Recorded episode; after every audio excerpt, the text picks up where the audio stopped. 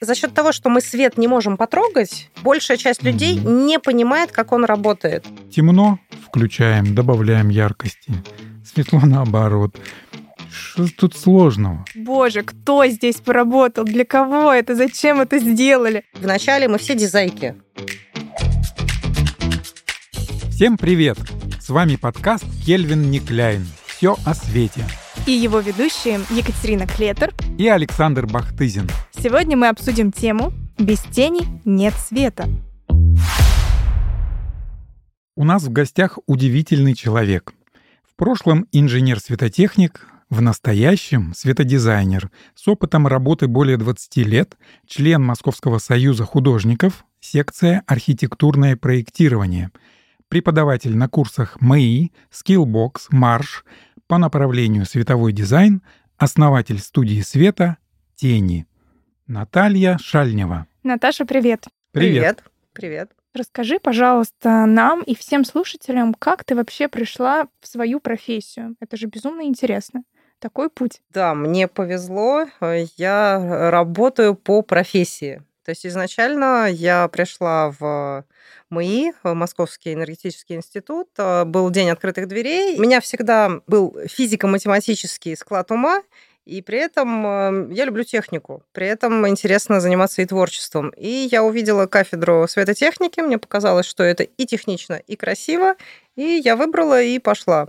После того, как я отучилась, э, как Саша правильно сказал, я какое-то количество лет отработала инженером-проектировщиком, э, показала хороший рост, стала руководителем отдела проектирования и дальше уже развивалась после этого. И сейчас, если говорить про развитие, то я постоянно стараюсь посещать курсы повышения квалификации, узнавать что-то новое, а сейчас я учусь в немецкой магистратуре, как я выражаюсь, я хочу быть магистром света.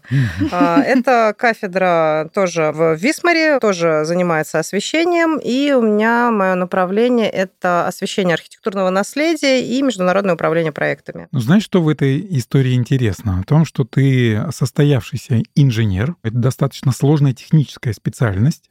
Что же произошло, в твоей жизни, что ты изменила так курс? Я бы вряд ли сказала, что я прямо его изменила. Я считаю, что настоящий светодизайнер — это микс. Это и инженер-светотехник, это и дизайнер, это и психолог, и человек, который занимается цветом. Он включает в себя гораздо больше понятий, чем э, только один инженер-светотехник.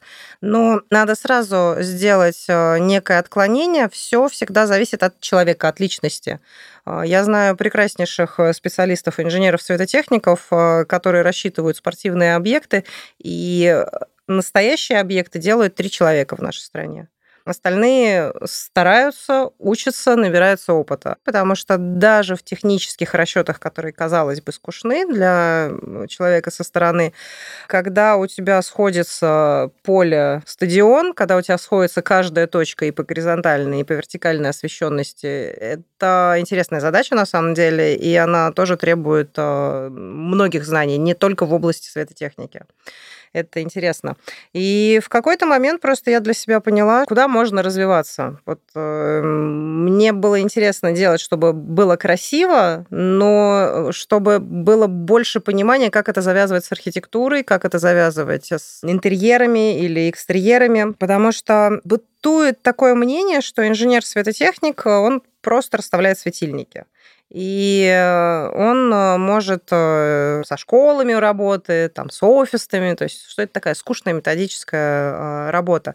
Это не так. Настоящий инженер-светотехник будет учитывать гораздо больше факторов. Просто, на мой взгляд, сейчас очень красиво закрыться словом светодизайнер, и э, приобщить себя к миру красоты со стороны дизайна. В этом-то и дело. Смотри, у инженера есть определенные границы, причем они прописаны там в нормативах, да, требования, условия, расчет. У светодизайнера, казалось бы, таких жестких границ нет. Не совсем так. А, здесь все зависит от э, поля, в котором работает светодизайнер. Если мы говорим про интерьеры, то да, Тут нормы можно опустить, и даже те же инженеры светотехники, они тоже это делают. Угу. Потому что когда мы говорим про интерьеры, особенно если это частные интерьеры, то здесь больше на ощущениях, что человеку нравится. Если мы говорим про рабочую среду, как офисы, как магазины, как стадионы, как улицы, э, здесь э, это связано в первую очередь с безопасностью, второй момент с работоспособностью, и угу. эти факторы, они выполняются в определенных условиях освещения. Поэтому э, даже если светодизайнер будет э, работать э, с освещением улицы, он или члены его команды должны выполнять эти расчеты, чтобы удостовериться в своих решениях. Потому что здесь, наверное, это та профессия, если мы говорим про светодизайнера, это та профессия, которая не может полностью сказать, я художник, я так вижу.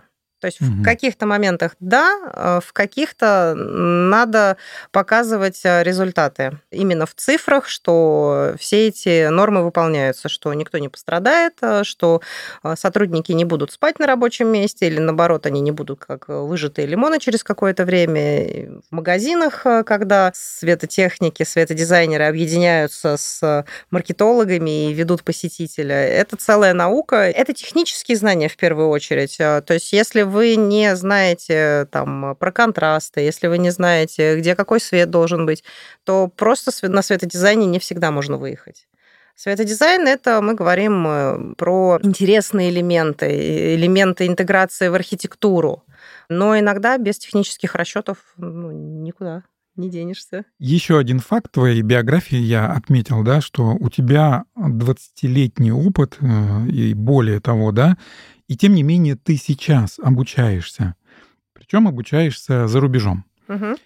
Скажи, пожалуйста, а с чем это связано? Это просто твоя прихоть или это необходимость, на твой взгляд, профессиональная? На мой взгляд, это профессиональная необходимость, а, потому что у нас в стране когда я обучалась в МАИ, мы мало говорили про естественное освещение.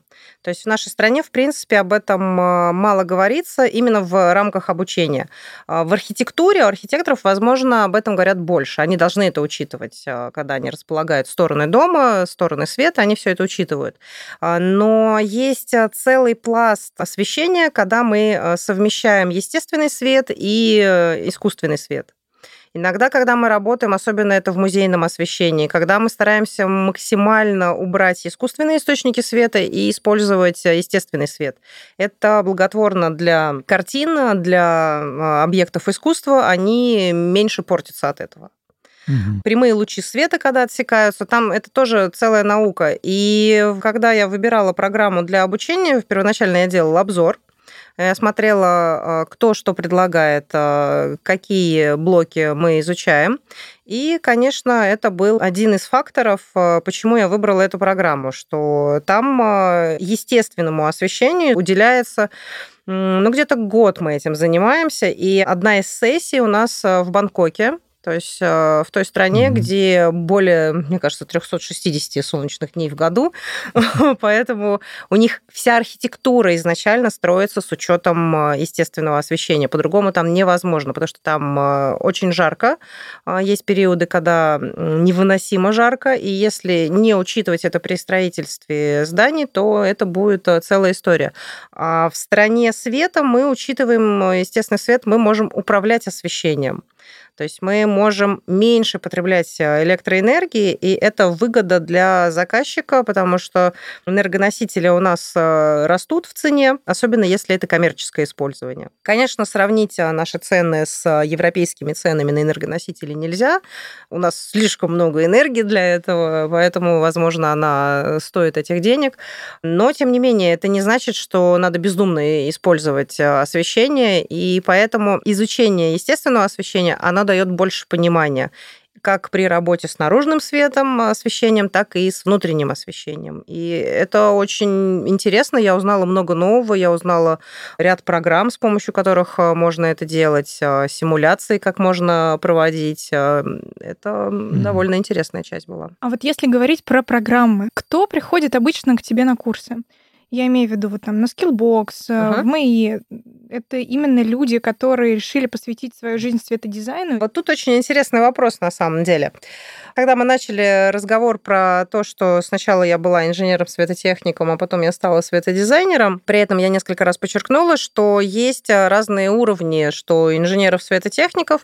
В свое время я очень много ездила по стране и видела многих проектировщиков, которые сидят в институтах на зарплату 8 тысяч а, рублей, и они не хотят э, узнавать ничего нового. Ну, это было лет 10 назад, но, тем не менее, такие зарплаты... Ну, сейчас 15, Сейчас 15, да. Не сильно выросло, но меня это тогда поражало, и э, люди, они не хотели изучать ничего нового. Это не потому, что человек хороший или плохой, или потому, что он инженер светотехника или нет. А Просто есть категория людей, которым не нужны новые знания, которые не хотят развиваться в своей профессии. Это связано абсолютно с любой профессией. А, есть же другая категория, которая постоянно будет учиться чему-то новому, потому что пока мы учимся, во-первых, мы сохраняем молодость, во-вторых, э, это тренировка мозга, в-третьих, мы улучшаемся, потому что технологии меняются, и если ты ничего нового не узнаешь, то через пять лет ты как работал на старом оборудовании, так и будешь на нем работать работать, потому что тебе так удобней, ты так привык. Так вот, если вернуться к курсам, э, у меня разные э, блоки в разных институтах. Э, МИИ – это технический. Марш, он больше про дизайн, потому что он на базе британки сделан. И Skillbox – это с страны СНГ, Россия, то есть те люди, которые хотят узнать что-то новое для себя, улучшиться как-то. Вот это объединяет всех этих людей. А дальше идут градации. А, мы, он за счет того, что он технический, там уже люди подготовленные. Вероятность того, что там а, придет человек со стороны без а, базы технической, она минимальна. В марше там больше это разнообразие, то есть у нас есть примеры, когда люди приходили, они были адвокатами, когда они были экологами, когда они были архитекторами, и они хотят перенаправиться, сделать как второе образование это получается. Это вторая категория.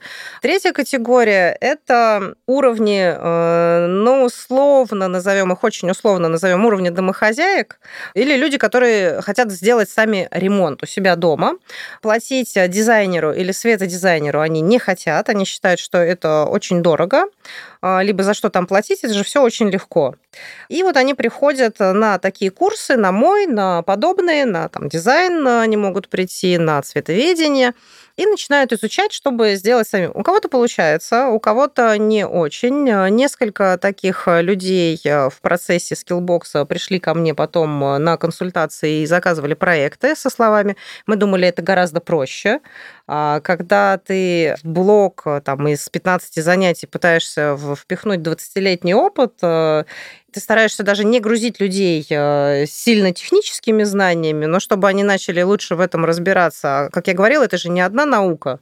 Это не просто там алгебра условно, да, это не просто э, дизайн э, мебели. Мы говорим о очень многих аспектах, потому что я считаю, что свет, он очень сильно завязан на психологии, очень сильно. И здесь без понимания, как работает психология и как работает цвет поверхности, это будет сложно.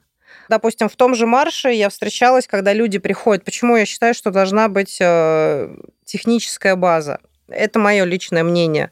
Когда я слышу от людей, которые пришли из смежных профессий, э, как они в трехметровое пространство ставят 30-ваттные светильники, к примеру, ну, то есть очень мощные для такого пространства, не понимая того, что они делают, потому что у них нет технической вот этой базы.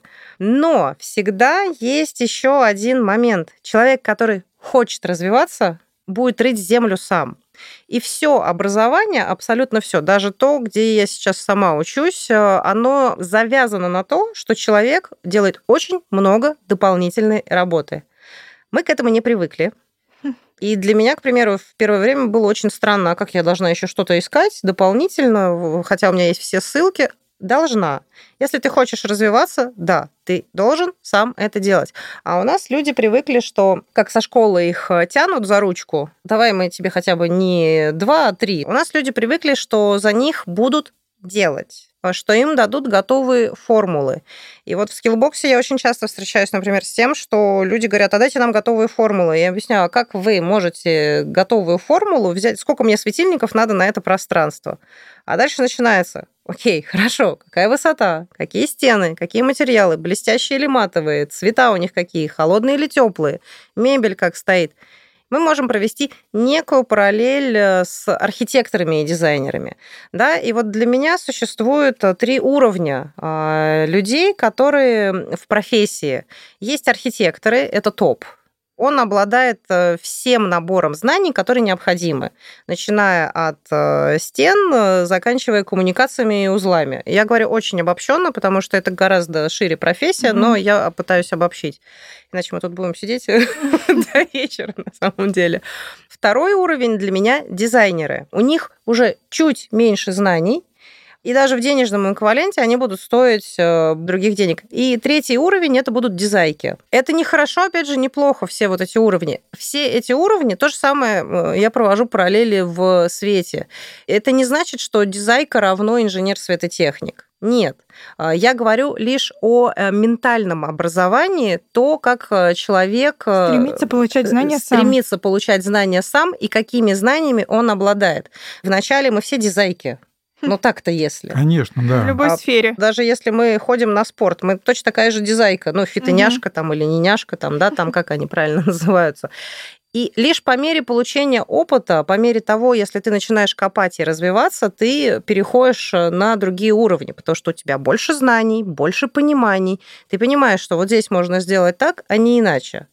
Поэтому это нужно делать. Чем больше людей абсолютно разного уровня, даже если человек, который от света настолько далек, но он делает у себя ремонт, и он думает, что вот он сможет, он сможет на каком-то своем уровне, но по мере прохождения курса он будет понимать, почему светодизайнеры берут деньги за свою работу. И э, чем больше растет уровень знаний в принципе, тем больше мы сможем все зарабатывать. И вы в том числе, потому что к вам будут приходить и понимать, за что они должны платить. А, знаете, в чем весь, э, ну, наверное, ужас ситуации для меня лично? За счет того, что мы свет не можем потрогать, большая часть людей mm-hmm. не понимает, как он работает. Многие считают, ну а что, я просто куплю там э, лампочку в масс-маркете, вкручу, и мне будет замечательно. А потом, э, спустя какое-то время у человека начинает болеть голова, устают глаза, общая утомляемость повышается, и человек начинает ходить по врачам, а причина очень простая плохой свет. Может быть пульсация, может быть плохой индекс цветопередачи.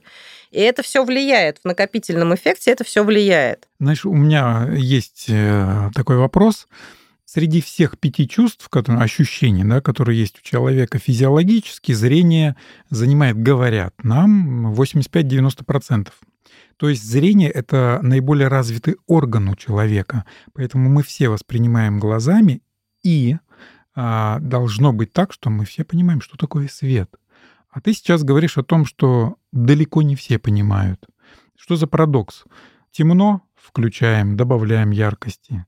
Светло наоборот. Что тут сложного? Ну, вот именно потому, что многие так думают, что сложного. Я включил свет, выключил свет. Да, но помимо этого у света есть гораздо больше параметров, чем просто световой поток, который там дает больше света или меньше света. Да, у него есть а, пульсация, у него есть индекс цветопередачи, то есть как он передает а, цвета на поверхности. У нас есть а, поглощение, отражение, у нас есть составляющий света. Составляющий – это когда суммируешь общий свет. Вот у нас светит лампа, но на самом деле у нас отражаются стены, поверхности, и это все суммируется. Мы получаем общую освещенность. Поэтому очень э, упрощенно сказать, солнце светит, солнце не светит. Ну, на бы... уровне дизаек. Это вот, э, ну, может быть, даже еще ниже. Вот, опустили, опустили.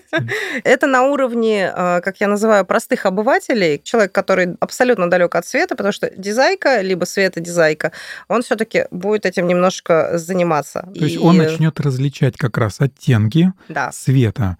Он начнет понимать э, то, что он видит э, под разным освещением, может выглядеть по-разному, да? Да. И фактура, и цвет То есть есть некий момент усложнения. Человек а, с профессиональным опытом начинается видеть больше. Можно так сказать? Да, это так, да. Мы много говорим сегодня про свет, но важно обсудить еще и тени. Расскажи, пожалуйста, начнем эту тему с того, почему твое дизайн-бюро, светодизайнерское бюро, называется «Тени». Это очень такая, на самом деле, интересная история. Есть э, фраза, которая все объясняет. Э, Без тени нет света, потому что мы свет видим именно благодаря тени. И поэтому тут некая игра слов, бюро света, тени, свет, тень, игра угу. слов. Вместе. Просто если вот смотреть со стороны даже, возможно, дизайк или кого-то пониже, э, складывается ощущение, вот светодизайн, бюро тени, как будто театр теней. У тебя не так в бюро. Или как? Ну, мне просто интересно, на какой концепции ты обычно строишь свою работу. А что тебя, может быть, вдохновляет? Я вот, вот сюда веду. Угу. Откуда светодизайнеры берут э, вдохновение? В том числе. Это действительно интересный вопрос, э, потому что здесь э, вопрос всегда персональный. То есть это всегда вопрос личности человека. Когда у меня спрашивают, боюсь ли я конкуренции, я всегда говорю, мы настолько все разные, что весь наш дизайн, светодизайн, это наше выражение, с одной стороны, а с другой самовыражение, а с другой стороны, это самовыражение нашего клиента. И вот тут как раз-таки очень интересная история, почему я говорю, что свет очень сильно завязан на психологии. Мы создаем свет для кого-то. И в первую очередь э, в предварительную работу всегда закладывается общение с заказчиком. Чем он живет, что ему нравится, что он хочет. И вот тут э, сколько бы вдохновения у меня не было, потому что я могу любить вещи совершенно абсолютно другие, чем мой заказчик. И вот тут, э, чтобы не было столкновения интересов, э, светодизайнер, хороший светодизайнер, он всегда должен помнить о том, что он как врач. Он должен помочь, а не навредить. А здесь должно отсутствовать выпячивание своего я. Если видение этого человека совпадает с вашим, супер но это не всегда так. Но при этом, если мы говорим, что вам достается проект, вам дают голые стены и говорят, как хочешь, так и делай то здесь, э, конечно, приходит э, одно из самых э, больших вдохновений – это природа. Я часто езжу, как визуалу, мне надо менять картинки, видеть рассветы, закаты, северное сияние. И из природных эффектов, даже когда вы идете в лесу, и вы видите, как свет падает сквозь листву, когда вы видите, как э, солнце уходит э, в закат, в точку в океан или в море, и какие цвета раскладывает небо. Вы тоже получаете очень много вдохновения. Когда вы видите подо льдом, как э, пузырики воздуха играют, или под водой. То есть это бесконечный поиск возможностей именно в природе. А, вы можете прийти в музей, а, увидеть картины. У нас а, художники очень много могут дать вдохновение. Это накладывается, накладывается насмотренность, то, что вы накопили, и потом вы можете это выдать. А самый кайф, когда вы можете с помощью знания технологии это выложить в тот результат, который человек зайдет и скажет, мне нравится, мне комфортно. Угу. Один, наверное, из важных критериев последних лет – это уровень комфорта. То есть, да, даже есть показатель такой. Да, и он очень важен. При этом тут, естественно, надо понимать, где мы его создаем и как мы его создаем, потому что в ресторанах э, с высоким чеком это одна история, это один уровень комфорта. В ресторанах э, с низким чеком, с большой оборотистостью людей это другая история. Но это не говорит о том, что там не должно быть комфортно. Просто мы светом тоже можем вот эти потоки направлять, что человек будет либо дольше зависать, либо быстрее уходить из пространства. А я сейчас чуть-чуть отойду от темы. А, мне в последнее время как-то сильно не везет, что я захожу куда-то в кафе и очень часто сталкиваюсь с тем, что когда иду в уборную, там какой-то дикий, одноцветный, вот этот вот либо розовый, либо очень яркий синий. И я думаю, боже, кто здесь поработал? Для кого это? Зачем это сделали? Не знаю, это какое-то антигениальное решение какого-то дизайнера или кого, ну потому что это не для людей, Свет. Не ходи по бесплатным туалетам. Это не про бесплатное, это про кафе. Это скорее даже история не сколько про кафе, сколько про цветное освещение. В принципе, работа с цветом, она сложна сама по себе. Цвет нужно уметь применять, и нужно уметь это делать очень деликатно в зависимости от э, ситуации. То есть если это история как вот э, кафе, э, здесь должна быть гармония. Если у вас нет поддержки в общем зале угу. цветом, причем не обязательно такого же цвета, а просто каких-то цветных акцентов, то переходя из однотонного монохромного пространства, там белого, неважно, там теплый или холодный цвет, абсолютно здесь неважно, переходя, сразу попадая в цветное, может быть диссонанс. Очень тяжело. А, когда у вас все пространство работает с цветом или сделаны такие, знаете, как ну, световые протяжки, я их называю, тогда оно будет смотреться гармонично уже. Это специфика нашего мозга. Когда мы глазами оцениваем, у нас же там э, идет э, эффект, что накладывается картинка, и в мозгу она уже дорисовывается. Угу. То есть мы можем даже видеть не полностью пространство, а мы его дофантазируем. И потом еще есть э, у нас эффект зрения, сакады называется, когда мы по точкам считываем пространство. То есть нам не надо полностью все его сканировать, мы просто берем какие-то главные точки. И вот вы зашли в кафе, вы по точкам считали, что как бы цвета нету, потому что цвет он все равно вылезет. И дальше вы идете в другое пространство, а там цвет. И у вас вы в абсолютно оторванных э, реальностях находитесь. Вот поэтому это ощущение возникает. У нас э, в стране, на самом деле, довольно мало кто работает с цветным освещением, потому что это специфика. И, во-первых, и заказчики далеко не всегда на это идут. Они, когда хотят добавить какую-то модную фишечку, вот как вот вы попадаете вот в кафе на такие истории, да, это вот из серии «добавьте мне какой-нибудь э, модной фишечки». Чтобы запомнили. Да, но вы, же, но вы же запомнили с другой стороны. Я запомнила, чтобы туда не заходить. Но а, негативная реакция это тоже реакция. Согласна. Есть же э, пиар, а есть черный пиар да, то есть вам не зашло, а кому-то наоборот зайдет, потому что, говорю, это дальше уровень ощущений, кому что нравится, потому что люди, допустим, которые играют в компьютерные игры, а им, наоборот, зайдет такая история, когда вот, э, вот эти рваные цветные истории. Я просто работаю, у меня есть часть а, проектов а, с цветным светом, а, и в том числе я использую ваше оборудование на этих проектах. И мне приходится зачастую заказчика сдерживать. Он говорит, давайте еще mm-hmm. добавим цвета, давайте еще. Пользователям нравится. Они много делают фотографий. Очень сложно это объяснить, что чрезмерно много цветного света тоже не есть хорошо. Тут всегда имеет значение, что это за место. Если это место, к примеру, там цирк, или под э, мероприятие, да, это супер. Если это каждый день, изо дня в день, одно дело посетители, которые пришли на час-два, ушли. Другое дело люди, которые там работают. Угу. Они тоже находятся в этих условиях, и как на них это будет действовать. Но, как правило, в больших пространствах, э, если там большой поток людей делается больше упор на посетителей, чем на работников. Поэтому здесь тоже есть вот моменты. А вот чаще цветной свет его применяют в интерьерах или в экстерьерах? По-разному. Скажем, в частных интерьерах скорее его применяют по минимуму. Угу. У нас, во-первых, нет его культуры а, этого цветного света. Одно дело создать имитацию дневного света, да, когда мы там э, просыпаемся на рассвете, восход, у нас э, да. восход, э, тепло-оранжевый цвет. Днем мы уходим в холодный, такой бело-холодный, и на закате мы опять уходим, там, может быть, даже оранжево-фиолетовые будут оттенки, там, красноватые. А у нас почему-то люди думают, что цветной свет это вот неоновый синий, зеленый, красный, то есть вот такие, которые вырви глаз. У нас э, люди думают, что цветной свет, даже когда ты заказчику предлагаешь, сразу у людей возникает ассоциация, что это что-то ядреное, что-то яркое, хотя существуют технологии там разбеления белым цветом. Ну, там как бы много, на самом деле, настроек есть, а, и можно делать интересные вещи. Но пока у нас это в такой зачаточной стадии. Ну, а не кажется ли тебе как раз, почему это в зачаточном состоянии? Потому что, ну, любая культура, да, в том числе культура света, она созревает постепенно. Конечно. Вот, и, соответственно, уровень светодизайна, о котором ты говоришь, он тоже соответствует этому уровню. У нас Конечно. так принято, это забавно, но потому что еще не распространено.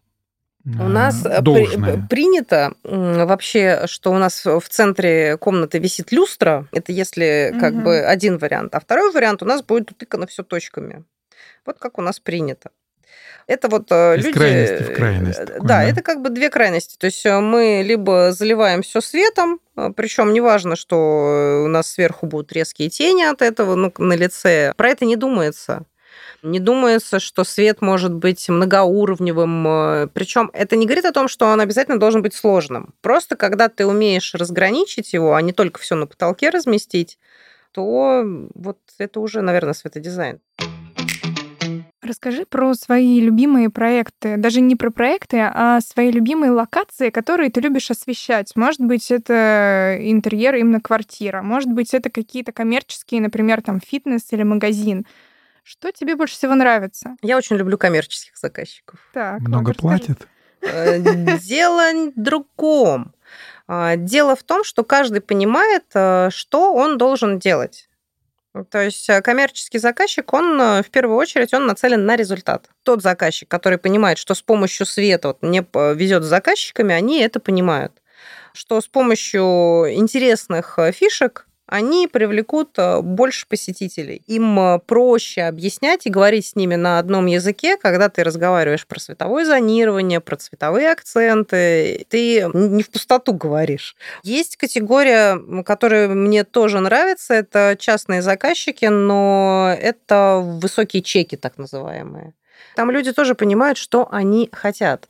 Вот этот вариант, конечно, сделайте мне красиво, он присутствует у всех. Но а, человек, который дорос до того, что он готов платить архитектору а, за проект, светодизайнеру за проект отдельно, это уже человек, который понимает, что да, свет влияет на качество жизни.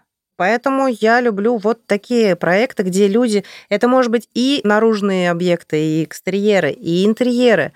А, но мне в первую очередь нравится работать с людьми, которые понимают, э, что свет это важно. Может быть, ты приведешь пример какой-нибудь конкретный с э, названием объекта, если это возможно, да, там, где можем посмотреть. Да, конечно. Серия фитнесов э, DDX Fitness. Там, э, где я активно применяю ваше оборудование и э, где много посетителей, они довольны, сеть активно растет, э, они развиваются, и, и я с ними тоже развиваюсь, потому что я вижу разницу первых объектов, вижу объектов, которые сейчас, и когда мне задают один из вопросов, почему я так люблю свою работу, у меня загораются глаза когда я вижу результат, э, причем это не значит, что прошлые года были плохие. Нет, они были другие.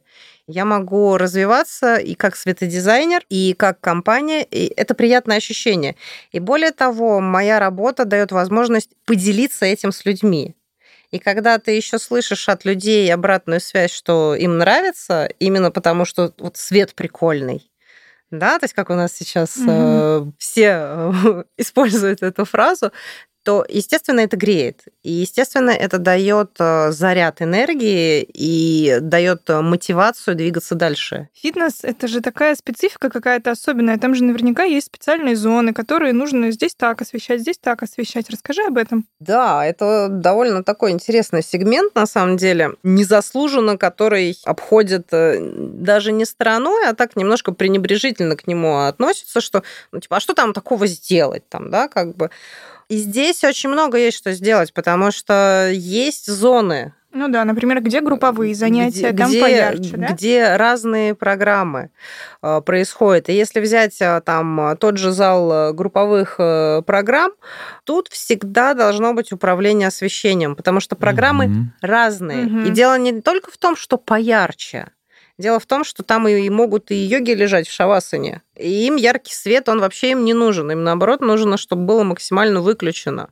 А, или когда надо выделить тренера, чтобы все взоры, ведь мы же психологически всегда посмотрим на более яркий предмет. Угу. То есть это та фишка, которая в магазинах используется, да, когда мы на контрастах играем. Здесь абсолютно те же самые приемы. Когда мы только начинали сотрудничать, э, когда я только начинала вообще делать э, спортивные вот такие объекты, я смотрела, как сделаны другие фитнесы. Вот эта история с э, торговыми магазинами, когда у тебя ровная площадка, ровная освещенность везде, ну это скучно. Человек просто еще такое животное, по-другому здесь не выразишь, потому что это на инстинктах, это на физиологии завязано, что человек очень, и на психологии, опять же, ему становится скучно через какое-то количество времени. Он же тут все знает. И если это еще и высвечено одинаково, то становится скучно быстрее. А здесь э, каждый клуб, э, причем я не только с э, этой сетью работала, периодически я работаю там с отдельными фитнесами, они обращаются там еще с какими-то сетями. И для человека, для посетителя, ему интересно вот это перетекать из одной зоны в другую. А, он не, не в одно общее пространство пришел, а он двигается, и у него постоянно происходит смена. А если, ну, и понятно, еще и люди вокруг меняются, да, то есть мозг постоянно работает, и глаз постоянно работает. Ведь у нас а, история в том, что а, если глаз не работает, там это есть специфика белых интерьеров, одно время, которые были модные, то глазная мышца начинает атрофироваться. Ого. А у нас э, люди что начинают? Когда у нас пошли вот эти скандинавские интерьеры в, вошли в моду, когда все белое должно быть, угу. да, там белая мебель, белые стены, белые полы, занавески угу. обязательно белые, ну и, конечно же, потолки и светильники тоже.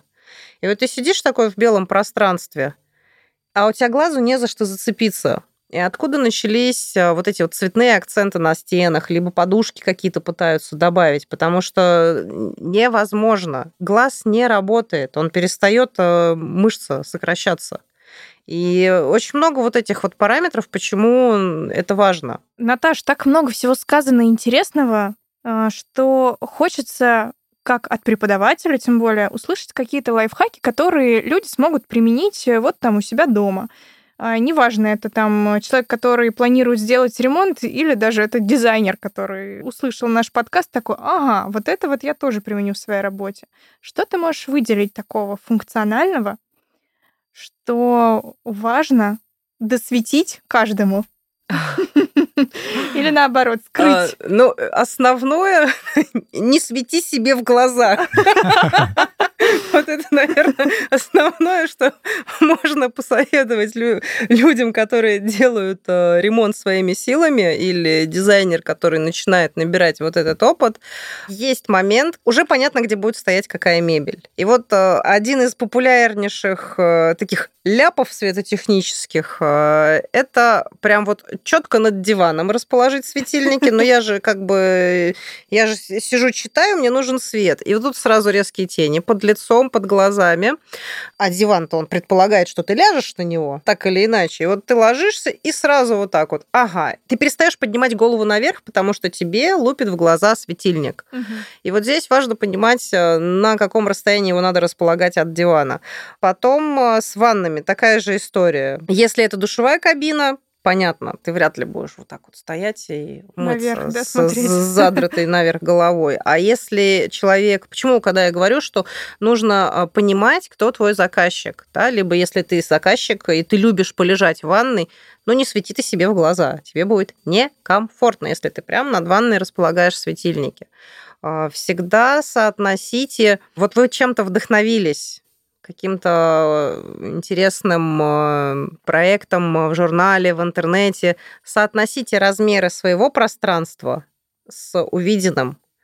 Потому что у нас э, часто пытаются сделать, вот увидели на 30 квадратной метрой ванной, пытаются угу. впихнуть в 3 квадрата вот это увиденное с светильниками свешенными над ванной э, с высотой 2,7. Ну, то есть там э, много моментов, которые надо учитывать на самом деле. И, конечно, пытайтесь разбавлять свет не только потолочными историями, Потому что свет на потолке, мы не всегда его будем включать даже. А если он будет, э, как однажды мне ответили одни дизайнеры, где было там вот э, на 60 квадратах 90 светильников, а зачем так много? Ну, когда будет ярко, вы часть выключите. Я говорю, а вы понимаете, что они сразу будут выключены? То есть, э, когда заказчик попадает на провода дополнительные, на монтаж всех этих светильников и оборудование, которое не будет использоваться. Я могу даже порекомендовать лучше повесить люстру, на мой взгляд, чем перебор светильников. Ну и, конечно, помнить, э, мы на себе иногда пытаемся экономить. То есть э, мы можем купить хорошую еду, хорошую одежду, а свет, опять же, говорю, за счет того, что мы не видим, мы не можем э, потрогать материал, да, там просто, ну, светит, светит. А мы покупаем лампочку, вкручиваем, и что-то плохо. В качестве совета тоже поехать посмотреть, как светит э, качественное оборудование, либо вообще рядом расположить вот такие источники. Разница будет сразу понятна, почему вот это стоит рубль, а вот это стоит 10 рублей. Э, я mm-hmm. говорю условно, но смысл, э, естественно, понятен. Когда ты смотришь на качественное оборудование, ты его трогаешь, и у тебя вот прям экстаз, потому что ну, ты видишь, как он сделан, что это вот прям вот круто, и ты понимаешь.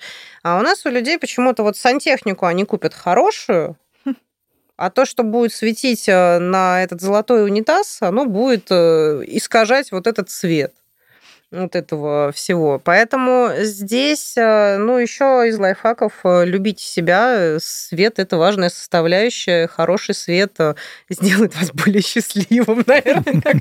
Как-то так бы я сказала.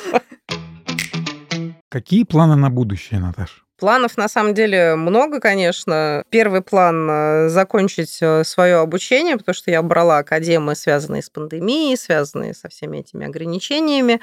В нашей стране очень хочется делать э, интересные мероприятия, чтобы больше людей узнавало о том, что свет, светодизайнеры существуют, что это не мифическая личность, что они делают, и как можно простыми усилиями сделать какие-то интересные истории у себя дома, у себя на даче, там, в парке. И мы сейчас с рядом коллег э, готовим э, серию мероприятий. Мы готовим световые фестивали, которые будут запускаться по стране. В этом году у нас э, будет первый фестиваль, но мы планируем дальше проводить их в разных городах. И как раз это связано с тем, вот как мы вначале начинали с обучения, на этой ноте мы будем, э, видимо, финализировать, э, что чем больше людей э, знает, что хороший свет стоит денег, и это уровень жизни, это качество жизни, тем лучше нам всем будет, потому что у всех будет повышаться уровень. Скажи, пожалуйста, что за фестиваль, название угу. и по каким городам? Сам фестиваль называется Light Code.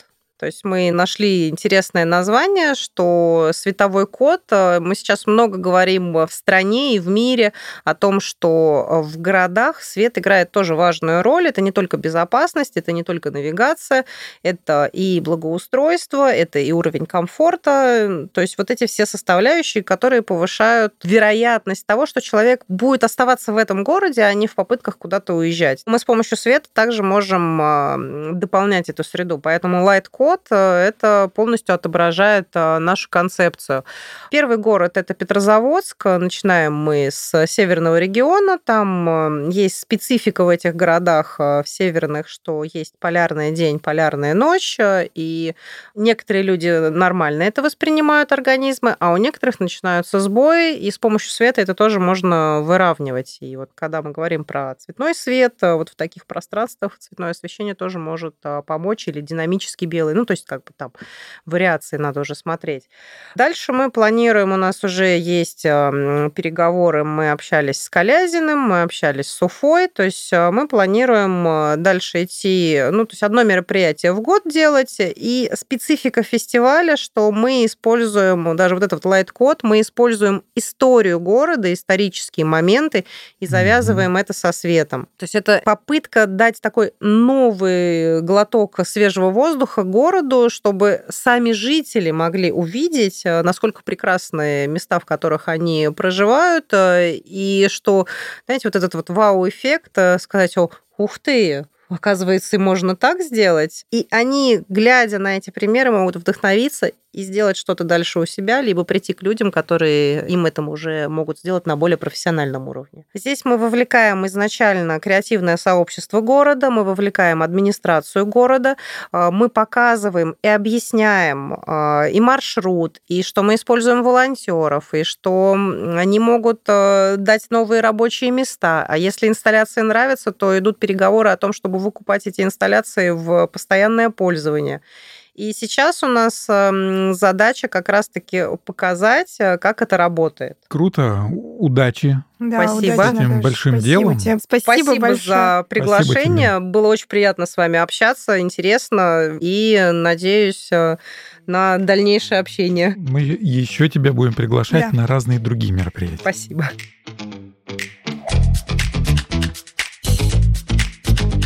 Наш подкаст подошел к концу. Подписывайтесь на страницу Орлайт во всех популярных социальных сетях, а также подкаст Кельвин Никляйн. До встречи! Пока!